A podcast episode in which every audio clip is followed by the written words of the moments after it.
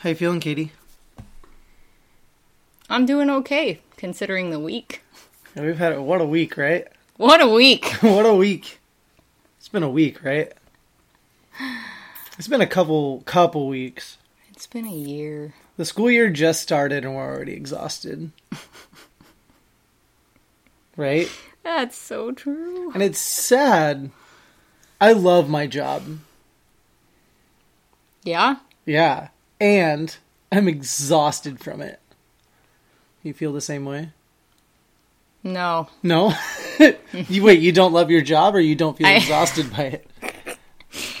I love my job when I get to have fun with my students and watch them do the events that they planned, which is what the beginning of the year is for me. So So uh, there's a lot going on, so you were having fun. your and. I have been having fun. I'm not that exhausted because Of your job. this is my favorite part of the job. Okay. But are you pretty tired in general? That's my generalized anxiety disorder. that That's has nothing to do with anything. or has fair. everything to do with everything, I guess. Yeah, I mean, it feels connected. In all the years we've been together, it all feels connected. I mean, it, it it impacts me too. My anxiety, my depression, it comes up a bunch. All the time in work too. Yeah, so I think when I'm the busiest is when I can forget about my mental health struggles. Oh, I guess that's fair. Do Yeah. you do you feel like the times when you're not doing anything is when it's most Oh yeah. I can't that's why I clean when I can't do anything. Like everyone in my office space knows when I'm stressed out cuz I just stop and I clean everything, even if it's not mine. Like I've literally cleaned my coworker's office while he was in a different country. he was fine with it, Yeah, I bet. but You can come over and Uh. clean my office. You've seen I don't it. think you would want me to do that I because then you wouldn't know love- where anything was. Yeah, I love chaos. I oh love chaos. God, your office drives me crazy. My students love it because there's just shit everywhere. But yeah, but my students love my office because I have a bunch of stuff on the walls that like is my personality. so do I, but I also But have a bunch an of clothes. organized chaos. I also guess. just have a bunch of clothes always drying in my office Oh, that's so gross. because I cycle into work every day That's- and I run on my oh, lunch so your office probably stuff. just smells like sweat. No, it's not that. Uh, I guess I'm also like kind of immune to the smell, so I. Probably. Yeah, it's probably fair. That's gross.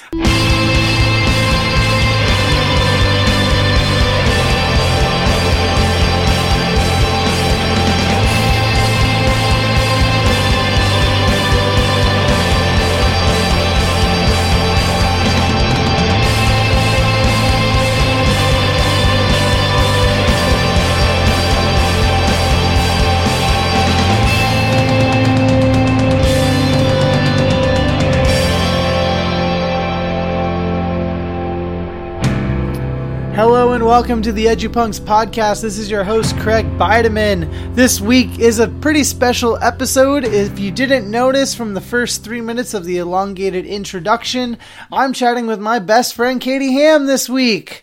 Uh, we get to talk a whole lot about mental health in this uh, episode of the podcast.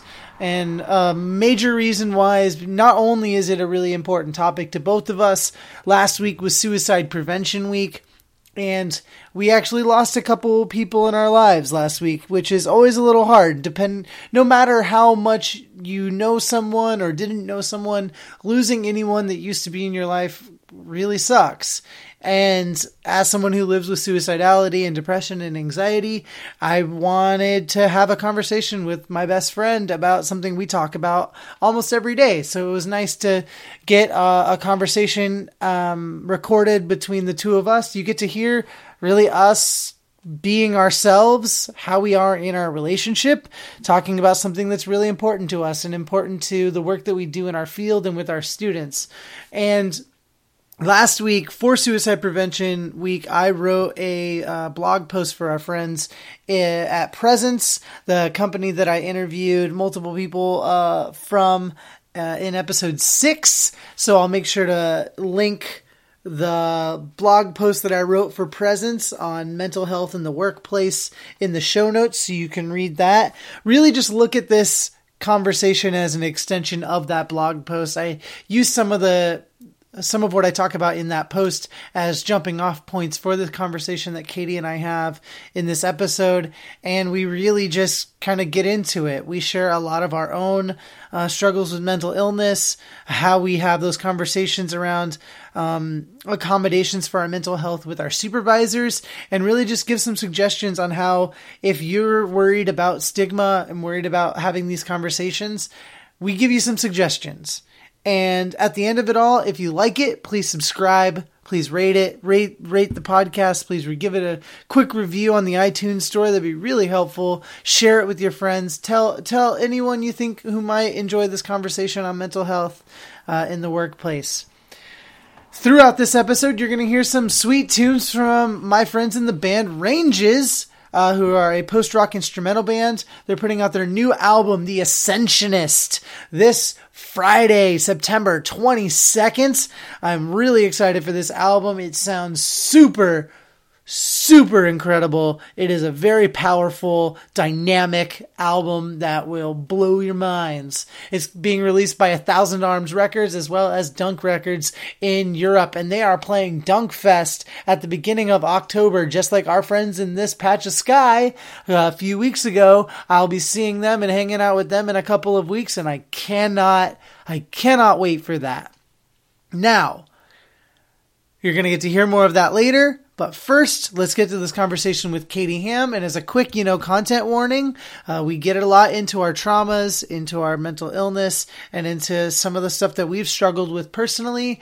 We get into some of the nitty gritty stuff, some of the uncomfortable stuff, but uh, it's a good, open, honest conversation, and we hope you enjoy it. And yeah, I'll talk to you guys in a little bit after this.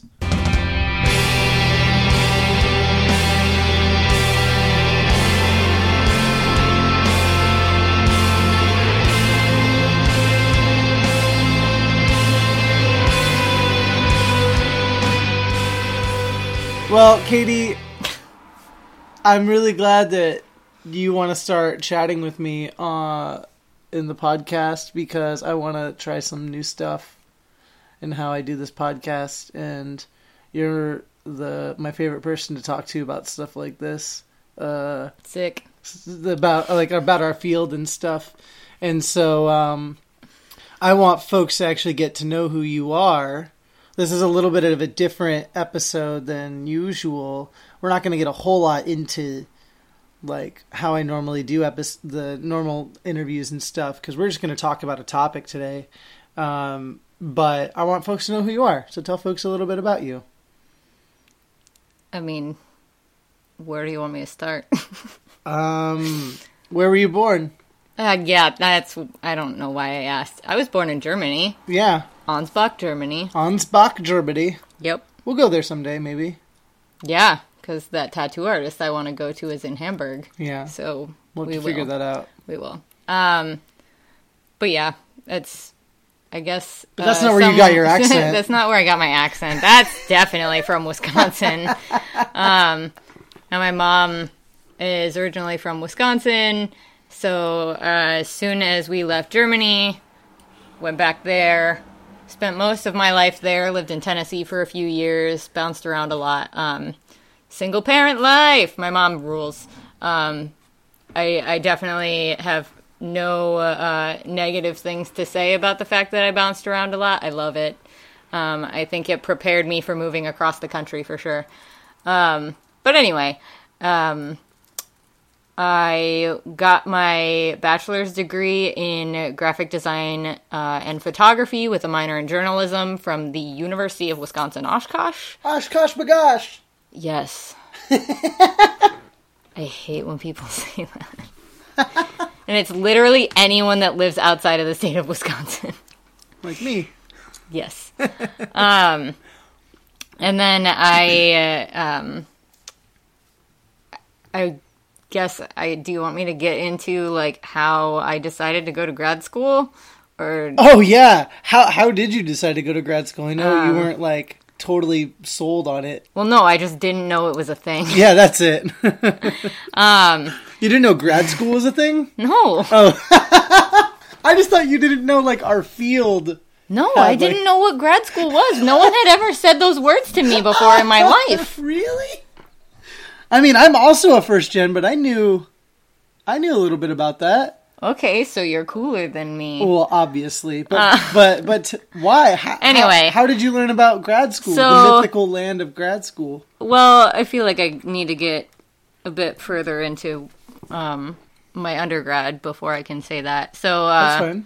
I uh, decided to move two hours away, not not too far away from home for uh, my undergrad, but far enough that I did not have to see my family every day.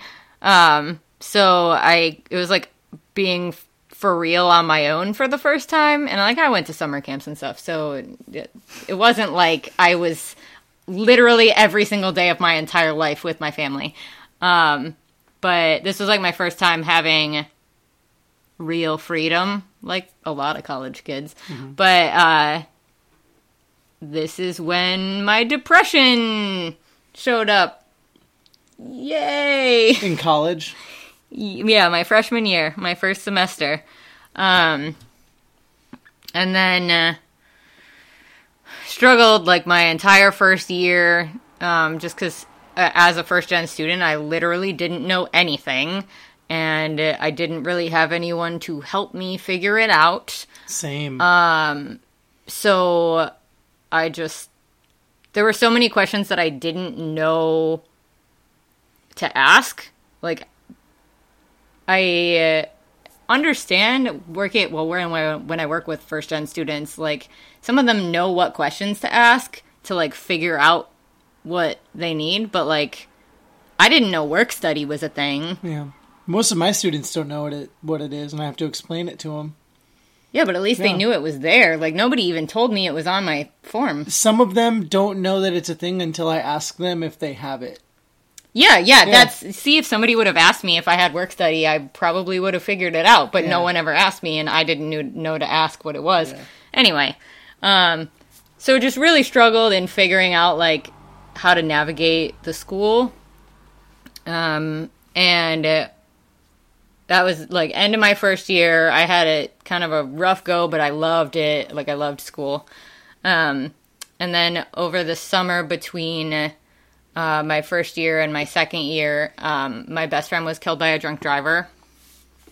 And uh, that made my depression skyrocket.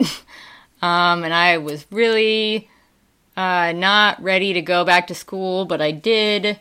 Um, and my mom forced me to go into therapy because I needed it, um, which was a great decision.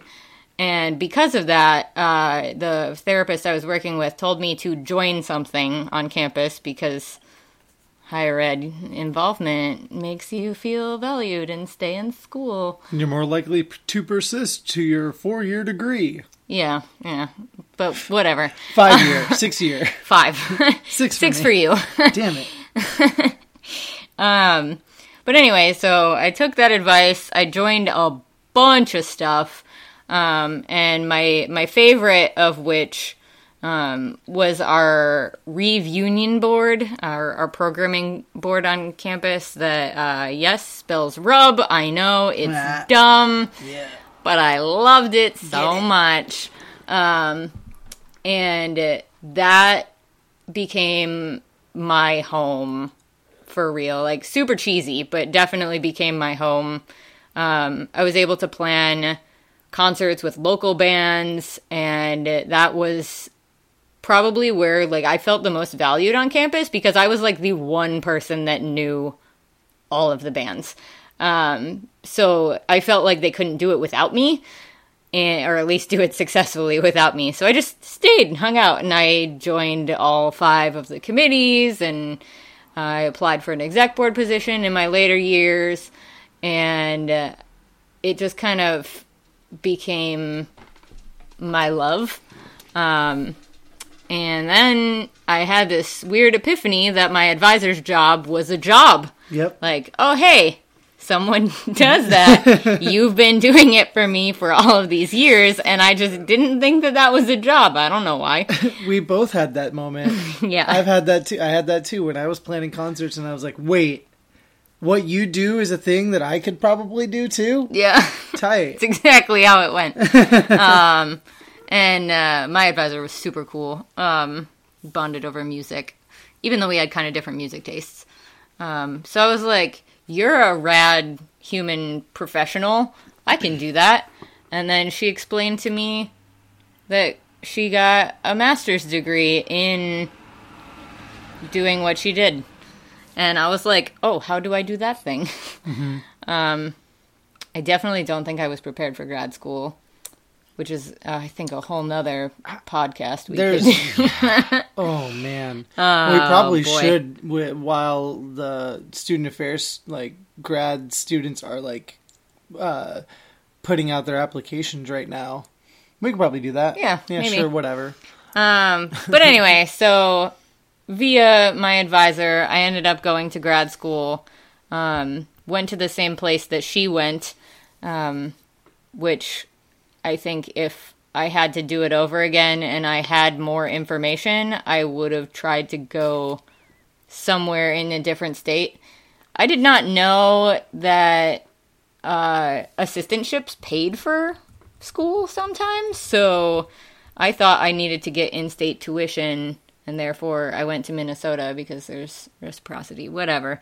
Anyway, so I got my master's degree in higher education administration, and then I managed to move across the country to Boston and got my job uh, as the coordinator of student activities at Lesley University, and I am just starting my fourth year there. Yay! What? Woohoo! What? Okay, so where you work is pretty unique. And we are devoting this episode to talking about mental health in the workplace and talking about our mental health a little bit and um, what makes your campus so unique about, especially talking about mental health. Well, uh, there's many things. Um, the concept of expressive arts therapy was founded at Lesley. Yeah. Um, so I'd say that's like the main one, but most of the uh, non fine arts related majors are um, in some way related to human services. So we have a lot of counseling and um, social workers and um, educators and uh, people that work with like all different ages and um, with people with special needs, just like all over lots of people who are helpers. Um, like when we do Strengths Quest, uh, normally like at least 60% of the students we're working with have empathy in their top five. And mine, it's nowhere to be found. yeah, I, mine's very. I think mine's like number 16 or 17, but it's been a while since I've gotten the training and saw, see the full Full 36. yeah. Um, so yeah, uh, it's it's kind of a joke that everyone at Lesley minors in feelings. um, so that's the kind of campus that I work at. It's um, pretty intense going to some of the events that y'all put on where like you'll have like you had uh, Neil Hilborn last Yeah. year and he does really like intense um, mental health related poetry Mm. and like just seeing how many of your students are just a puddle of themselves uh, at the end of it they're just like I mean, their faces to are be red fair, they were cry- already a mental, uh, not a, a mental, no, uh, melted ice cube. so they were like almost a puddle already. it's okay. I'm also almost a puddle. I fit in really well. yeah it's just so it's i never know exactly how some things are going to go on your campus because there's a lot of opinions too Oh yeah, so many opinions. so many opinions Very social justicey. yeah which is wonderful It's the best. It's my favorite. and Uh, uh, and it makes booking things through conferences much harder. oh for sure you have to walk you did, you you did a whole like presentation about how you book for your campus right at NACA like how you work with like comedians and stuff like that Oh yeah, I did a panel. It wasn't like I didn't put it together, um, but Jason Meyer, uh, who works at Emerson, and Ama Marfo, who used to work at Emmanuel is doing freelance and is now, doing like speaking stuff. And writing Um, books. writing books. Um, we did a panel on uh, college comedy and censorship, and uh, I definitely was the most strict uh, in terms of if I'm paying you three times what you're gonna make at a comedy club, like, yeah, I can tell you not to say certain things. Um, which I have, Censorship. Censorship. Okay. No. I have heard an example. This is my example that I always, and I, it might have come out of this panel, but somebody said that they had a comedian come onto their campus and did not know that two students were killed like within the week before that. And then they made a joke that was referencing the like exact way that these two students passed away. Oh boy. And obviously it didn't land. So like that's the kind of stuff that like if I tell you, "Hey, this just happened. Don't do a joke about that." That's fine, right? Yeah. Like I'm not I'm not like And most comedians are chill about swear. that, right? Yeah, most of them are fine. Um Because I imagine when you book them, clearly you're bringing people that you can probably you can tell you can probably work with them. Sometimes. Sometimes. We've definitely gotten some rogue ones who like definitely don't understand why pronouns are important, um, which is a huge thing at Lesley. Um, And a whole other conversation. and a whole other conversation. Honestly, we could talk forever. yeah. Um, but yeah, I did do that presentation. I Mm-hmm. don't know how we got onto this. No, it's fine. Um, uh, well, and me- your example kind of brings up something that I wanted to talk about a little bit because, like, last week was Suicide Prevention Week, and we lost a couple people in our lives, sadly, uh, Yeah. during that week. And I even wrote an article uh, for my friends in presence, who I interviewed in episode six of this podcast, uh, about how we as a field of student affairs and higher education can support our colleagues better and support our friends and really just support people in general in the workplace around mental illness and especially around suicide prevention and it was just terrib- terribly timed that Oh just God, as just it? as that was written we lost a couple people this week. We're not going to get into a lot of specifics about that, but when we talk about how we had a pretty rough week this week, Mm-hmm. it was kind of also outside of our jobs, and it has become um, pretty challenging to even because I know that even one day you just did not get out of bed this week. Yeah. Yep.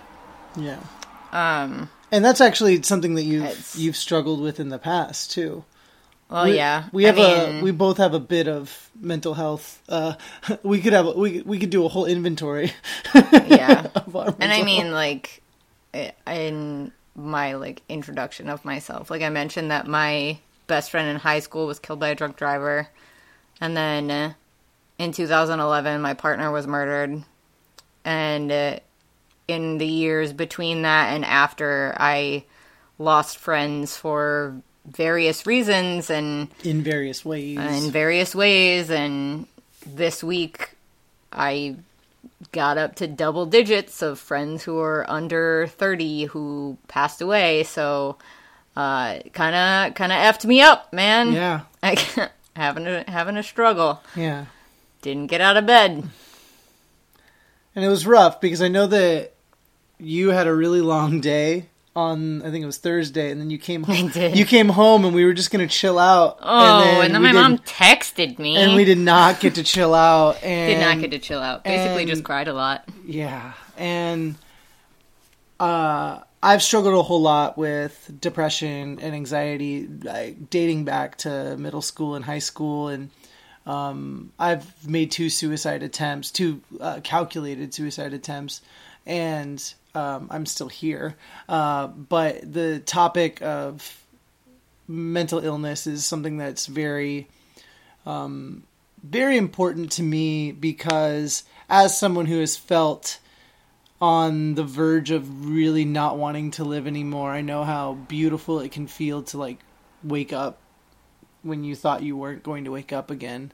Um, and especially having some of these feelings when you're at work is really hard. And I know that when I went through my job search, um, Katie really had to pick up the pieces of me sometimes. And Yeah. w- during your job search, I was kind of that for you.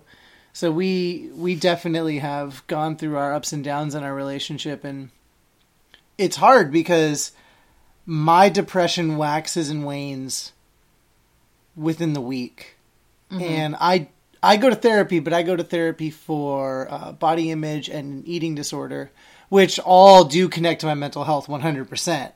Um, but I don't take medication for my depression or anxiety, um, And I do. and Katie does. It's wonderful.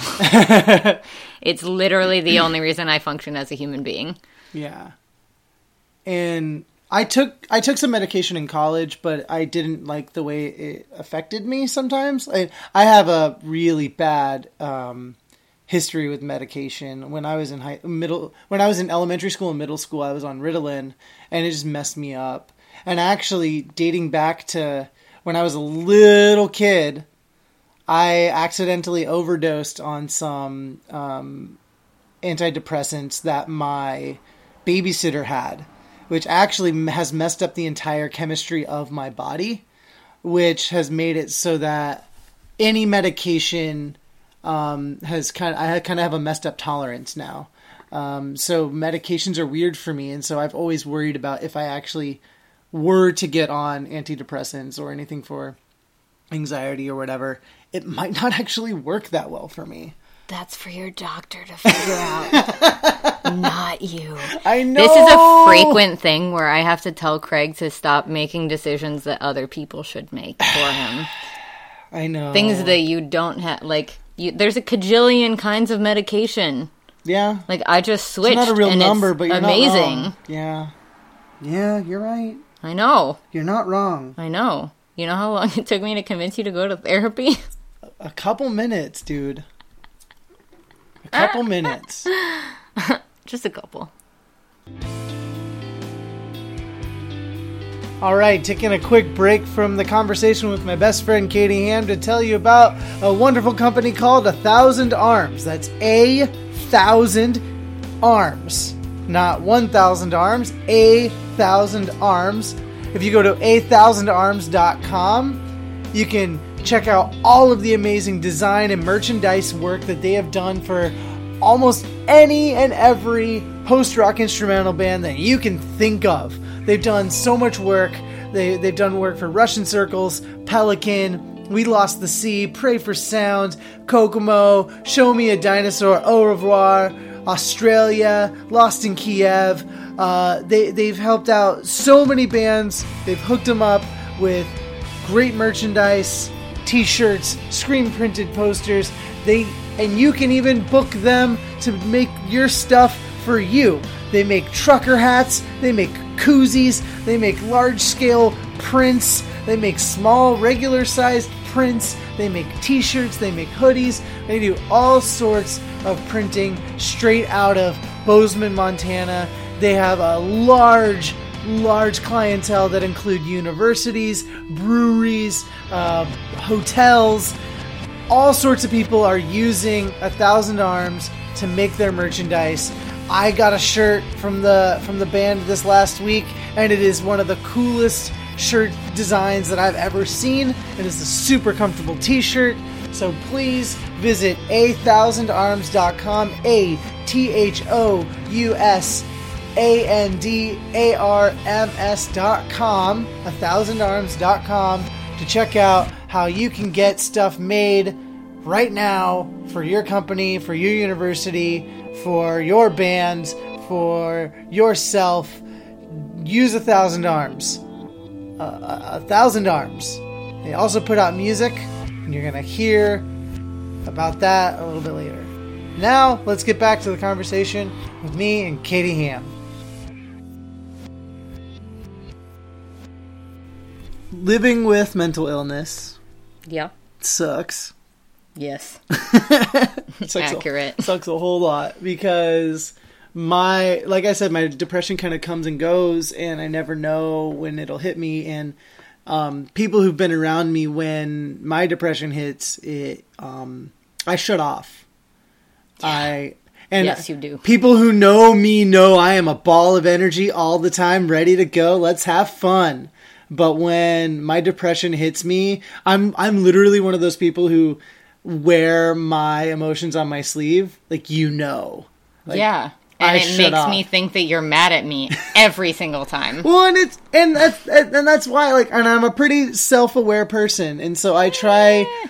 I try Not then, though. in those moments it's hard because I Most of the time you are, I know that it's not about you, but I don't often verbalize that. Correct. And I'm I'm trying to work on being better at that. I've done it a few times where I'm like, "Hey, Yeah. I'm just letting you know this is what's going on." well, and that's helpful because I get really salty and then I'm just mean back to you. Yeah, which then also makes me feel worse. So It's this is good. Talk to each other. we, we talk we talk to each other about a lot of shit, and that's good.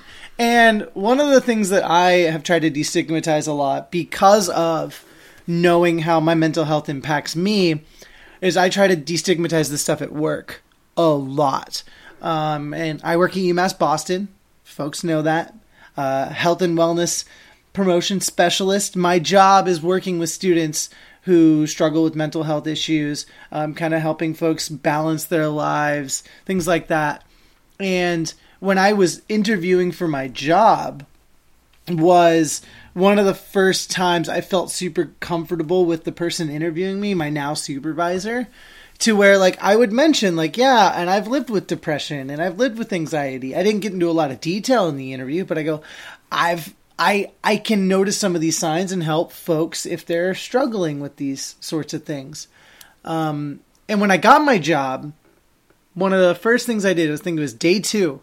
I talked to my supervisor and I said, "Hey, this is how my men- my mental illness kind of manifests, and it can suck a lot, and it can take a lot out of me. And there might be days where I can't come in, or might be days where I come in late, and or there are going to be times when I need to shut my door and not be disturbed by anyone, just so that I can kind of get over what I'm going through."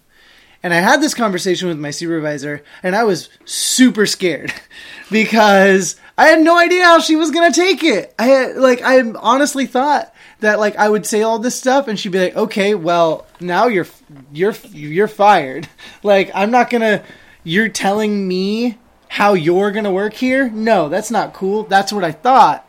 But she was just like, "Okay, I'm glad you told me this because." I care about you. You work for me. And I want you to do what's good for you. And it blew my mind. Because I had, I have, I lucked out with my current supervisor and I feel great. And I feel like I am definitely an anomaly when it comes to managing my mental health and being able to have support like that. Because I know not everyone has that sort of support. But having that conversation is honestly step number one um, for this. What are your I thoughts I think that's this? step two, honestly. Because? Mm-hmm. there was a tangent in my brain while you were talking that uh, you were talking about mentioning it to your supervisor afterward. I don't know how much you said Mm-hmm. during your interview, but that I feel like is step one. Okay. Um, because when I was on my job search, I uh, like some of the frequent questions that are asked are like, "How do you self care?" or like, "What inspired you to get into the field?" Mm-hmm. And uh, No one expects those answers to be like, my Yeah. mental health. well, and uh, uh, like for me, what and I kind of explained it, but um, when I was on my programming board, uh, I had a friend that I had gone to middle school with who um, also went to the same college that I did, and we didn't really talk in middle school, and then. Uh, I saw him across the street and he just yelled my name and waved at me. And uh, I invited him into my program board's office and we just talked for like three hours. And uh, a couple years later, when I graduated, or maybe it was even the end of that year that I graduated, um, I got a card from him at my graduation party that said that that like three hour talk that we had in the program board office was the reason that he didn't kill himself oh, and uh, I like that's something that I was not conscious of as I was doing it. Like I, I invited him in, I talked him into joining the programming board. He came every day. He was so involved in all of the events and uh, like kind of just like me, like I gave him that home on campus. And so that's really like kind of what showed me that I could be that for other people and not just like that it had happened to me and that's wonderful, but that I could pass it on um, which is kind of why I wanted to go into the field to pass it on.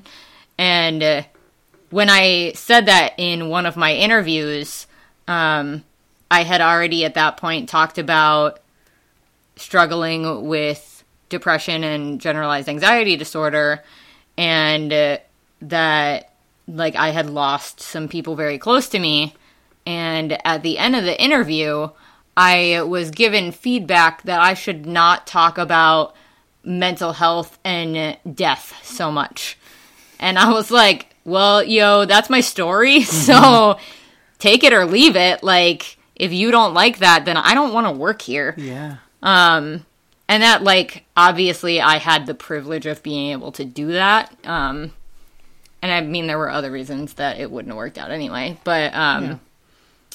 that's, that I feel like is step one if you have the privilege of being able to Bring bring that up. bring that up during your interview, do it. Yeah. Because, like, those of us that have the privilege to do it are going to destigmatize it for the rest of us down the road.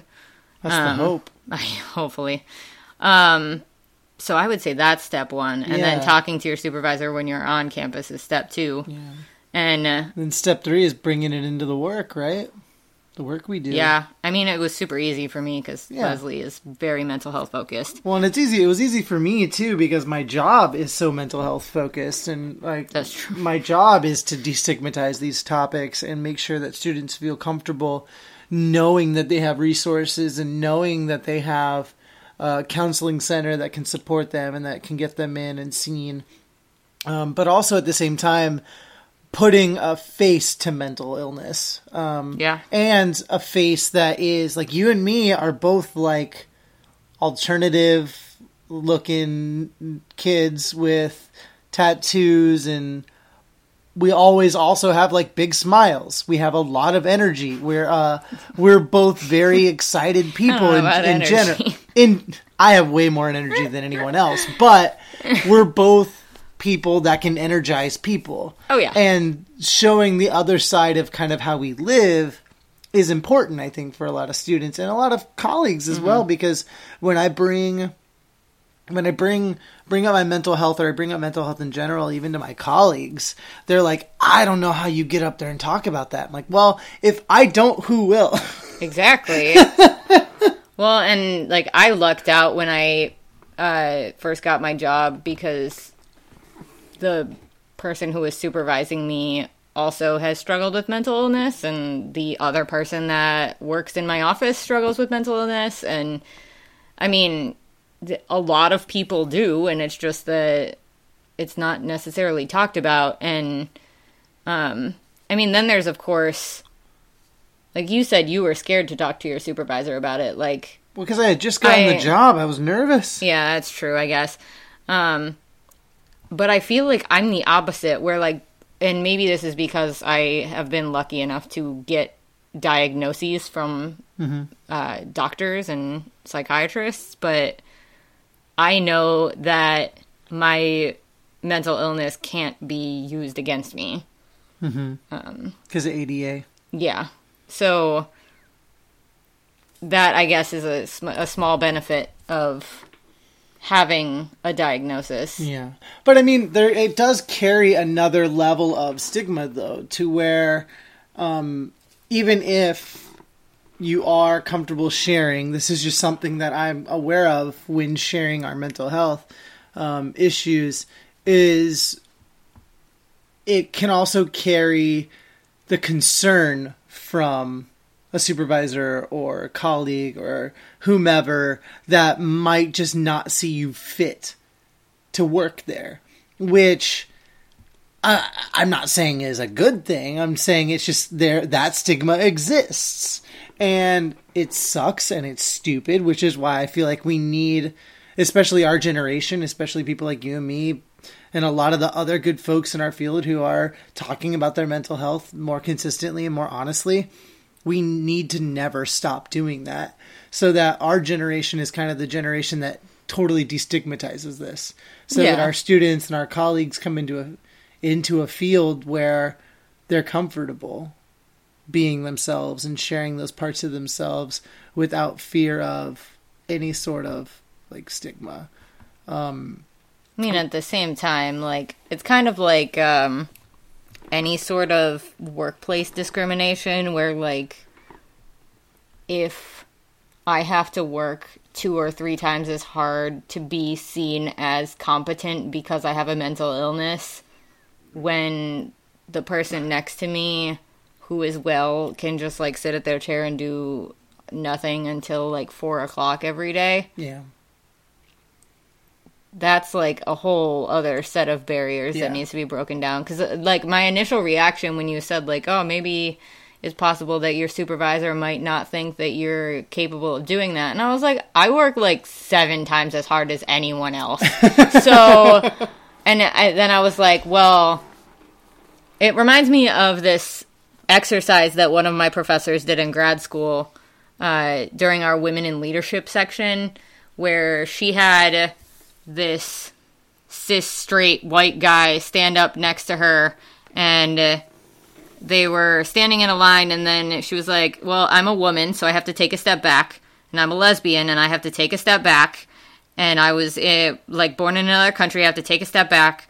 Uh, from a low equi- uh, socioeconomic status i have to take a step back and like giving the example of like systemic oppression and uh, that's just like oh well that's why i have to work seven times as hard because he has to take one step when i have to take eight you know How did you have your first conversation with the supervisor about your mental illness is and how do you kind of revisit those? And what kinds of accommodations do you ask for? Um, well, I think kind of going back to my undergrad with my advisor, Chelsea. Um, she's a wonderful human. And when my partner was killed, um, I was supposed to be at something for Rub that day. And I sent her a text message and I explained what was going on. And I was just like, I need to go home and when I came back, like she had made um, buttons that had my heads up, parts up, hopes up design, which was the last thing that he posted on Facebook.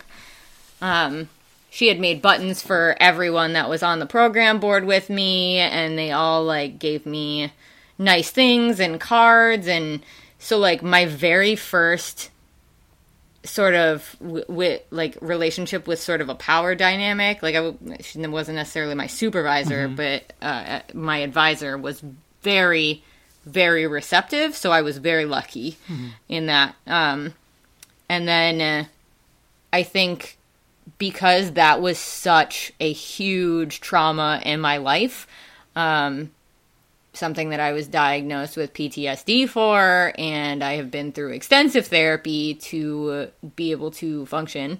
Um, I don't think that I can be quiet about it. Like, I don't think I have that luxury Because it's so present. because it's ever present. Like, I would rather out myself as having this traumatic experience and maybe make some people uncomfortable than for me to literally constantly be hearing things that are triggering for me. Um, like, I don't think I would be able to live in like any sort of state that is not utter depression if I didn't talk about it. So I don't think I've ever like felt nervous because I've always been like, well, if you're going to be a dick to me in this situation, what does that say about you? Yeah. Cuz look at what I'm dealing with and you're like, "No, let's pile it on." Yeah. Like I've never really and I know that's it's I'm sure not like everyone's situation, but I have been lucky enough to be like, well, bring it. Mm-hmm. You're either going to do the right thing or I'm coming for you. What I think, as you and I have talked about this in the past, like we've gotten pretty lucky with support, like supportive supervisors, and I know not everyone is that lucky. Um, so how do you kind of like revisit that with your supervisors, like as stuff comes up like suddenly?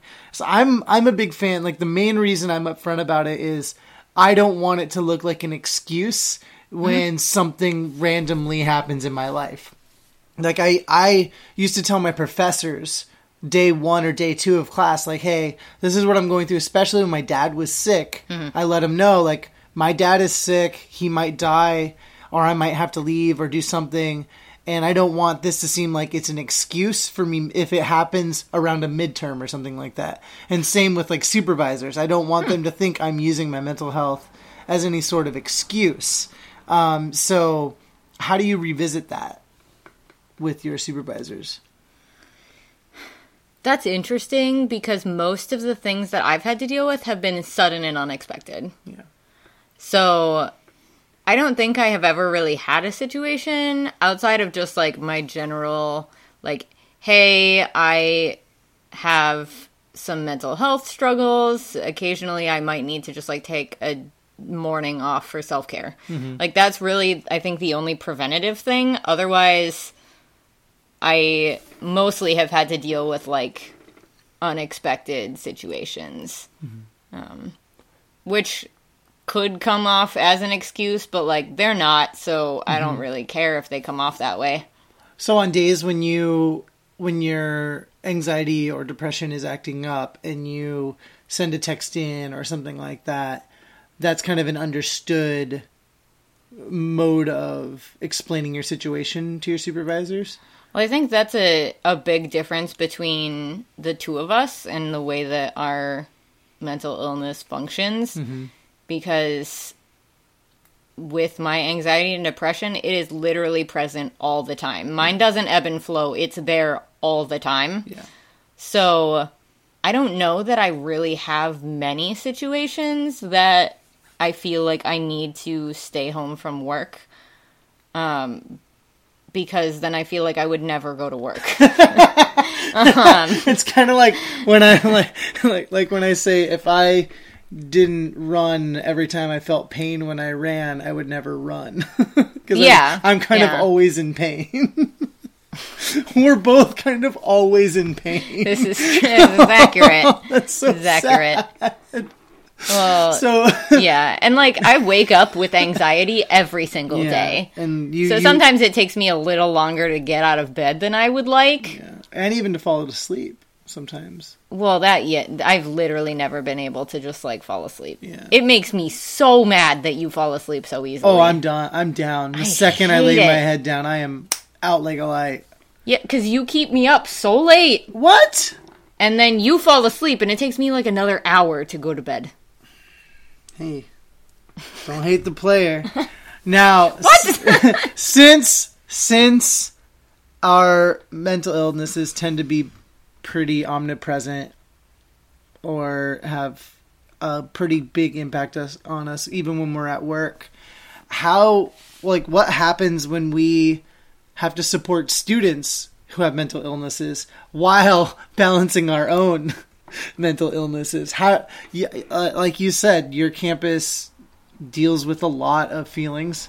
I deal with students who have a lot of feelings. How do you balance that stuff especially like if you're not having a good day? Students like you more when they know you're a human. yes. That's facts. Um I feel like being upfront about my situation has made me have a better connection with more students than most people do. Um, and I feel like our field really has like this weird, like, I don't know, like people want to be in a hierarchy, like they want to feel like they are Above above, someone. someone, which like I don't care. yeah So like if somebody's having a tough day and uh, there's anything that I can do or say, especially if it's in relation to like my own experience dealing with some of those things, like I'm going to be upfront about that. There are very few things that I would not have a conversation with about my students. They are adults. Mm-hmm. And they deal with stuff. They know that we deal with stuff. It's just whether or not you want them to see that you're a human and not a robot. That's real. Um, I deal with a lot of um, students who are concerned with their um, their their mental health because since my office is kind of a drop in for those who might be struggling with stuff um, on like a any given day, I, I see students who come in who are dealing with self harm, um, suicidal ideation, sex, being sexually assaulted, having troubles with their relationships, uh, any day. And then sometimes some students come in who have had a good day. Um, Yay! those are those those actually happen pretty often, but I never know what I'm getting. And so some days I might be sitting in my office feeling pretty good and then go through a couple chats with some students that honestly bring me down and can like weigh on me because I care about those students a lot. Yeah. And it can really start to impact me and those are the moments when when I ha- if I have multiple of those back to back to back, that's when I go, okay, I'm taking a quick break and I'll go for a run like on my campus Okay. or I'll run on the harbor because for me and I've I've I've mentioned this before, running is one of the things that gets my my my my depression, my anxiety under control um, to a degree, and it's one of the things that I've worked out with my supervisor as an accommodation that I don't really take a lunch break. I take a break to go exercise because, especially on days when I'm not feeling great, it can help me out and bring me back up. And then sometimes I'll come come back from my run, and a student's like waiting at my office, and I'm like. All right, tight. Here we go. what, what's going on? kind of have to be ready for anything.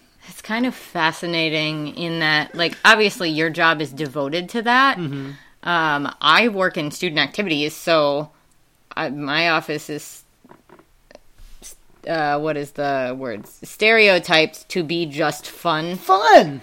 Um, But I'm also in a student activities suite. yeah, but you're uh, not technically in the Yeah. student activities.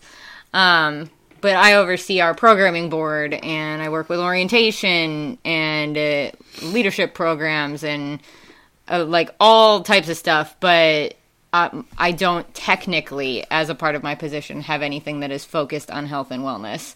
Um, that's kind of something additional that we've taken on. Um, but what I was thinking is that when I have students come into my office and they are having a rough time, it, especially if it's in relation to like something that is happening to them on campus, that like lights a fire under me. And I'm like, hey, I know how to navigate this system and I will help you in any way that I know how. Yeah. And uh, that is probably one of my favorite things Yeah. is when people are dealing with something and I can be like, "Hey, I'm going to help you." Mm-hmm. Because I might be the only person that's telling them that. Um and I have had people say like I've been going everywhere and you are the first person who has actually made me feel like you heard me Ugh. um, which makes me sad. And I also am glad that I'm there and that a lot of the students know that because I'm so chill, um, that they can come to me with pretty much anything.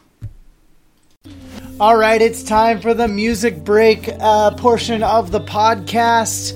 You have been hearing a bunch of sounds throughout this episode from the band Ranges. Their new album, The Ascensionist, comes out this Friday, September 22nd, via uh, A Thousand Arms Records as well as Dunk Records in Europe.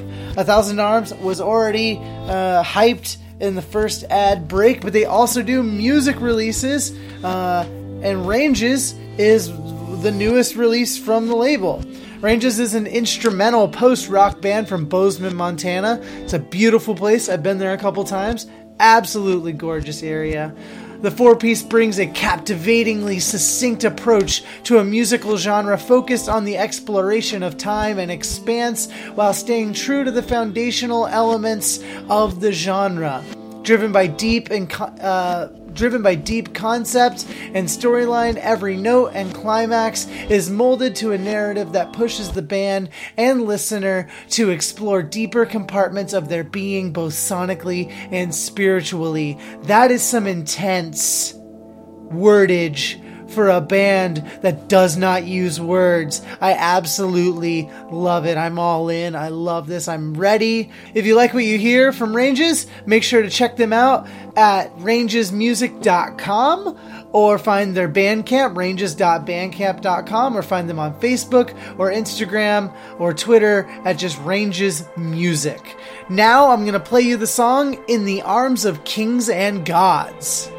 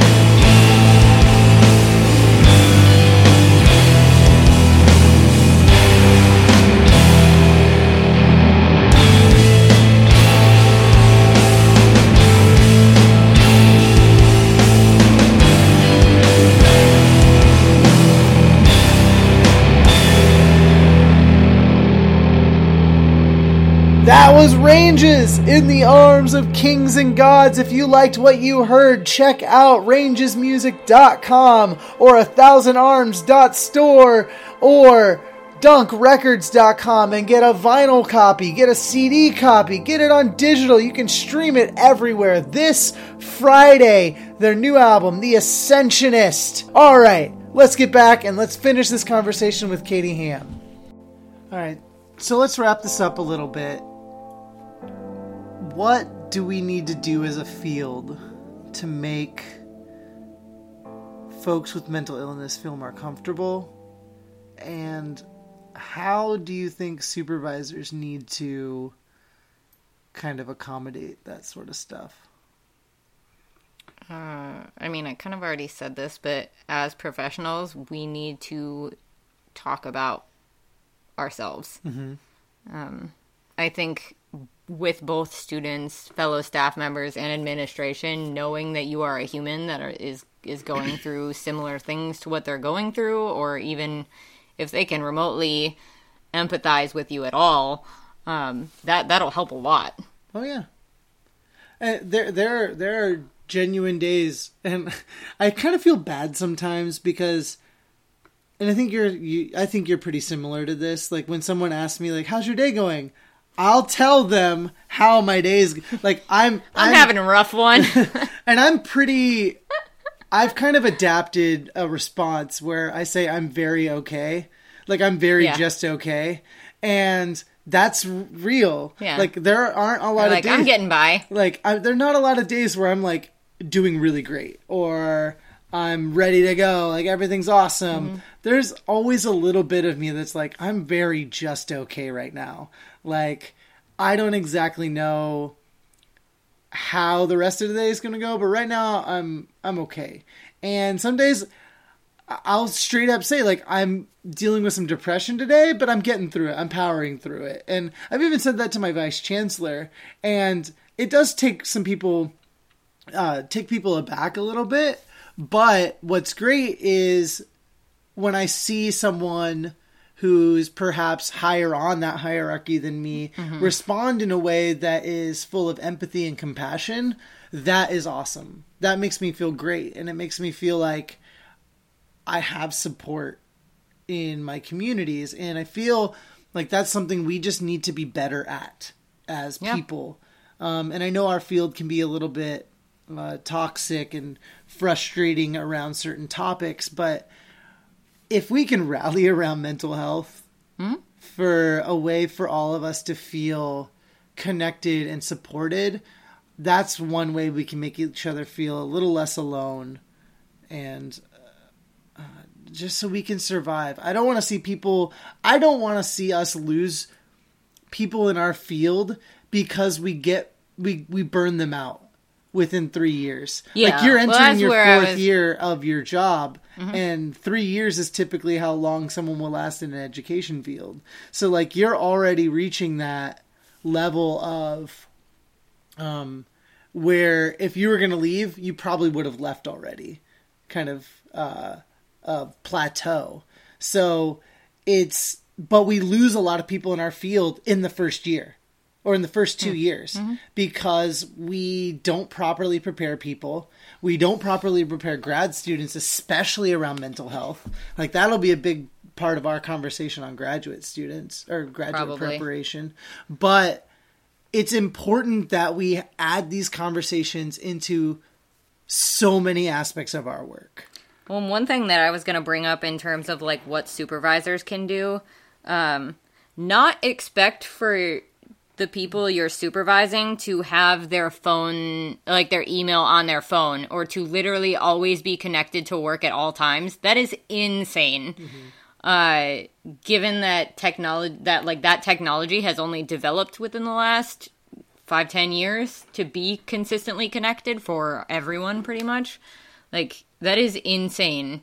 That so many places basically require employees to be working 24/7. It's ridiculous. And I know that a lot of uh, a majority of our field are in residence life and that's a live, whole different It's scenario. a whole different scenario yet I talk to so many of my colleagues who are in residence life and the concept of work life balance is almost a foreign topic, a foreign issue and altogether because the expectations are so massively counter to how we should function as human beings in a Mm-hmm. job. And I don't think that that's okay. I don't have an answer. Well, Uh, but I feel, I feel like I have a controversial answer. okay. I want this. this is controversy. Um, my thoughts. So, as I said, technology has progressed a lot in the last five to 10 years. The other thing that has progressed a lot in the last five to 10 years is the identities of our students. Mm-hmm. Therefore, the people who are leading our institutions and are in higher up positions are not people who dealt with the same things that our students are dealing with. yes. So the idea of intersectionality and being upfront with the things that you've dealt with is foreign to these people who are in higher positions It's true. because that is not something that they were ever open about. Mm-hmm. Some of them have never even like experienced or seen anyone who has experienced certain things. So the fact that there are students with all different types of identities coming in with all different types of experiences is something they're not equipped to deal with. So my controversial thing is just that I don't think this is getting better until our generation, like the millennial generation, is in administrative positions. I'm, I'm not arguing with that. No, I am just saying That that's is- my that is my theory because especially I feel like I have seen in multiple institutions that some of the people in higher positions have complained that college students are so different now. And like, yeah, it's your job to adapt to it. Mm-hmm. And if you can't, get out. Ugh. This is why we're best friends. This is why we're best friends. Because I know you agree with me. But but what's what's great is I'm sure I feel that- like I should attribute that to Aria Carpenter, who is one of my students, who recently was quoted in an article in the Boston Globe saying, if you can't adapt to using the right pronouns for trans people, you're you shouldn't be in education and you need to get out. like I, I feel like I just stole that from her, so I feel like I need to give her credit for that. um my students rule. yeah. Shout out to many Lesley students. Uh, you guys rock. All right. Now it's time to do some lightning round. Katie I'm Ham. ready. Katie Ham. I'm so ready. What's your favorite color? Black. Don't give me that crap about it not being a color. I don't care. I was about to. What's your favorite food? Pizza. And Pizza. all right. I don't know if you were gonna say macaroni and cheese, but No. mac and cheese Just- pizza. Mac and cheese pizza. There we go. From Ian's. if any of you are in uh, Wisconsin, go eat at Ian's. Ian's. Get mac and cheese pizza. What's your favorite book? I mean, are we going new school, old school? Because Uh, currently and all time. currently and all time. I mean, just the Harry Potter series in general. Um, and I know you know that I still haven't read the seventh book, so don't call me out on that. I already Um, did in my episode with Greg. Oh, okay, whatever. I feel like I listened to that one and I feel like I need to explain. I was working at Walmart on the night of the the midnight release of the seventh book and the third person in my line when I was checking them out told me what happened in the book and I got so mad that I didn't read it. And then I just didn't ever go back to it. I don't know why. I just need to do it. Somebody please lend me the book. So is that Um, your all-time favorite? It's not book? my all-time favorite. Uh current. The current favorite book. Um, I think You've been reading a lot. have been reading a lot, um, but I think The Virgin Suicides is up there. It's one of my favorite books of all time. Um, I think Invisible Monsters is up there. Oh, cool.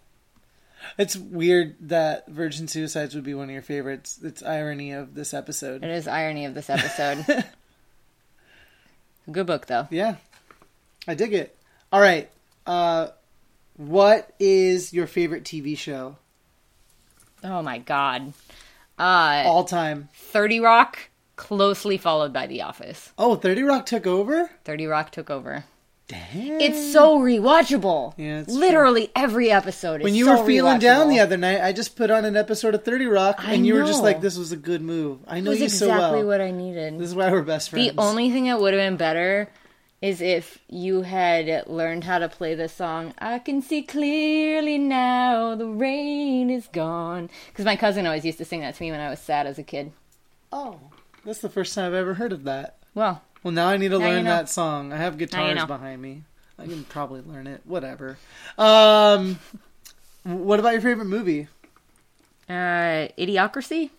Dang, classic. Also Eternal Sunshine of the Spotless Mind, but I feel like a dumb art school kid when I say that. That makes sense. That makes total sense to me. That you would feel that way. Not that it's one of your favorites. That's the first movie when I finished watching it the first time, I immediately went, I need to watch that again right now. It's the first time I that was the first movie that made me do that. Hmm. Yeah. And I did.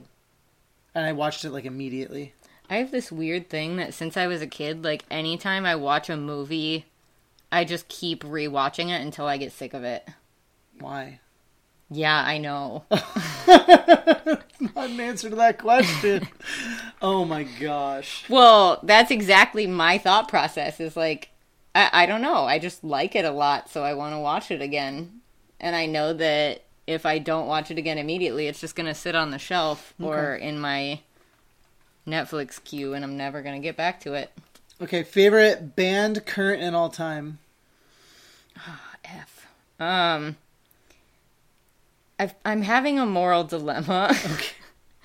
I feel like every time I die is is beating out Fall Out Boy. As it should. Okay, As it should. first of all, shut up. I love Fall Out Boy. No, I know you do. I yes. As you should. And, you love uh, Fall Out Boy. take this to your grave, and from under the cork tree, and Infinity on High, and Folie à Deux, solid. Absolutely love all of those albums. I love Save Rock and Roll. Okay. I wanted to see your reaction to that. I don't mind it, but also It opens with a bunch of bangers, Uh, yeah. but then it kind of just fizzles out. I I mean, like I like it. Like I like the songs. American But- Beauty, American Psycho is also very I good. know. But can we talk about how uh, Novocaine and Phoenix are the same song? They're the same song. They're the same song.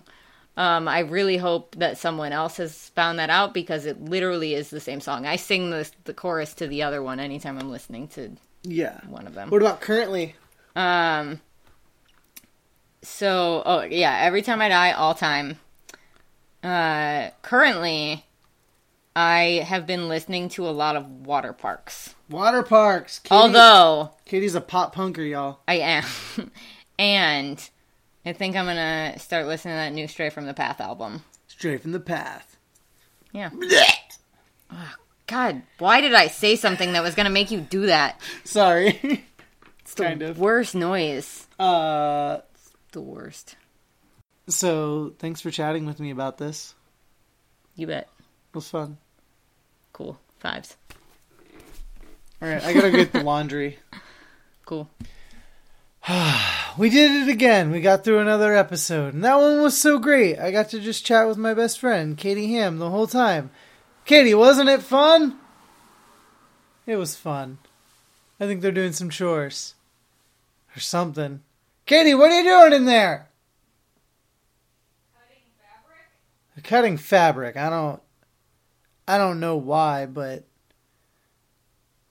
Yep, this is the outro you're getting uh, after that really heavy slash fun conversation with my best friend Katie Ham. I hope you enjoyed it.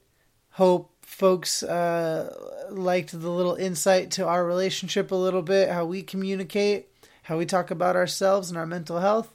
And I hope folks enjoyed um, the tunes from Ranges. Their new album, The Ascensionist, comes out this Friday, September 22nd. If you like it, like it check out rangesmusic.com or find them on any social media. Get it on vinyl, get it on CD, however you consume music. It'll be streaming. You can download it as well. And if you like this podcast, um, rate, review, subscribe, tell your friends, share it. Find us on Facebook, Instagram. EduPunks Pod is the is the handle. You can find me, Craig Bidiman, at Craig Bidiman on social media. But yeah, until next week, I'm just gonna leave you with one more song from the Ascensionist, uh, and it is called "The Greater Lights." That's gonna close us out, and we'll see you next week. Thanks. Let's get to work.